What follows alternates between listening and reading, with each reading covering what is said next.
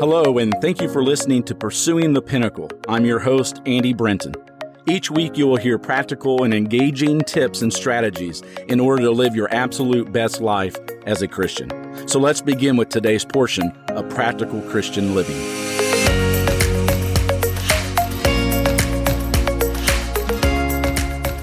I'm certain we've all heard the old saying, easier said than done.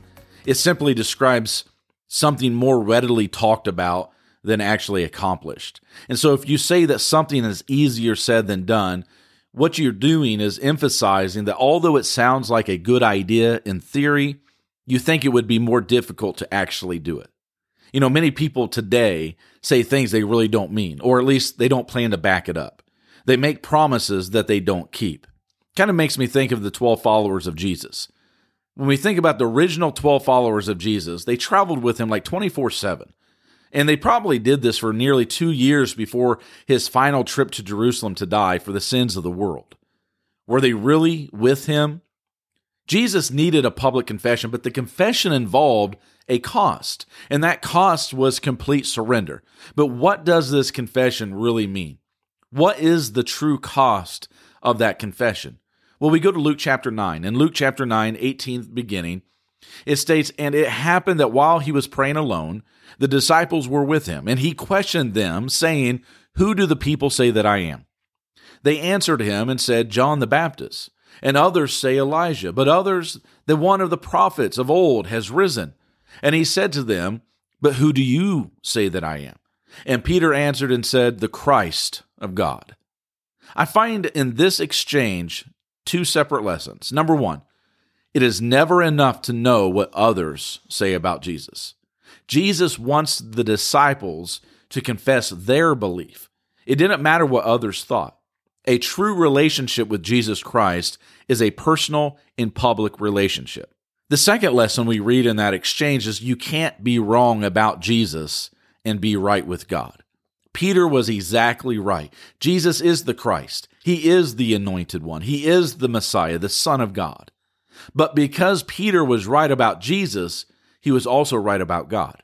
And with this confession, Jesus announced to his followers what he came to earth to do to die on a cross in Jerusalem for all mankind.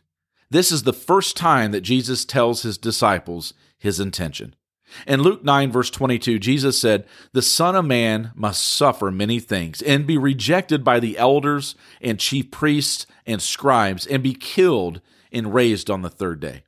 Just as his life will end in death, he expects his followers to be willing to die. A confession that Jesus is Christ involves a radical self denial and perhaps to the point of dying while living in complete obedience to his commands. And that is exactly what we find in Luke chapter 9 and verse 23, when Jesus said to all of them, If anyone wants to come after me, he must deny himself, take up his cross daily, and follow me. Following Jesus involves self denial. It's the exact same Greek word when Peter denied he knew Jesus. Following Jesus involves cross bearing. Be willing to suffer hatred, ridicule, persecution, and even possibly death to follow Jesus. Following Jesus involves perseverance. The Greek word is in the present tense and it means to keep following, to keep obeying. But here's the question why would someone choose to live like this? Well, Jesus gives us three reasons in Luke chapter 9, verses 24 through 26. For whoever wants to save his life will lose it. But whoever loses his life for my sake, this is the one who will save it. For what good does it do a person if he gains the whole world, but loses or forfeits himself? For whoever is ashamed of me and my words, the Son of Man will be ashamed of him when he comes in his glory in the glory of the Father and of the holy angels. Once again, why would someone choose to live like this?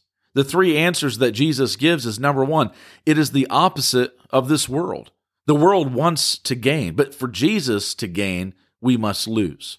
God's world seems upside down. The second reason that Jesus gives is that even if you had it all, it wouldn't be worth it if you lost your soul.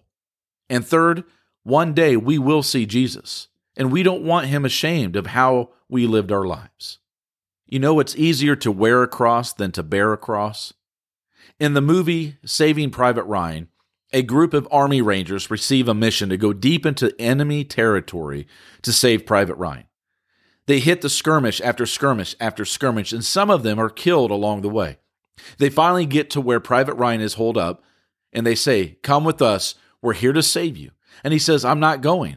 I have to stay here because there's a big battle coming, and I'm not going to abandon my fellow soldiers. And so, what do the Rangers do?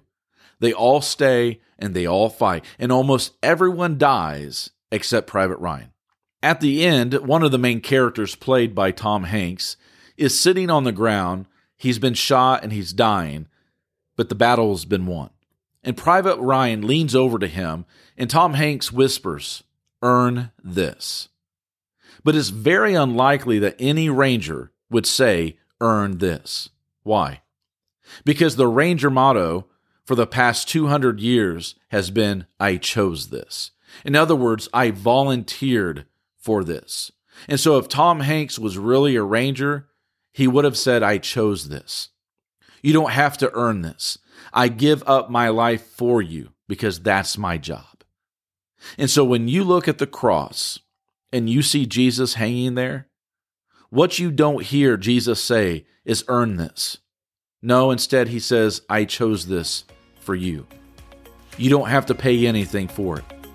Follow me. Pick up your cross daily and follow me. Bear your cross. Once again, I want to thank you for listening to Pursuing the Pinnacle, subscribing to it, and sharing it with those that you love. As always, it's my prayer that God be with you and that you seek Him in all things. Until next time, God bless.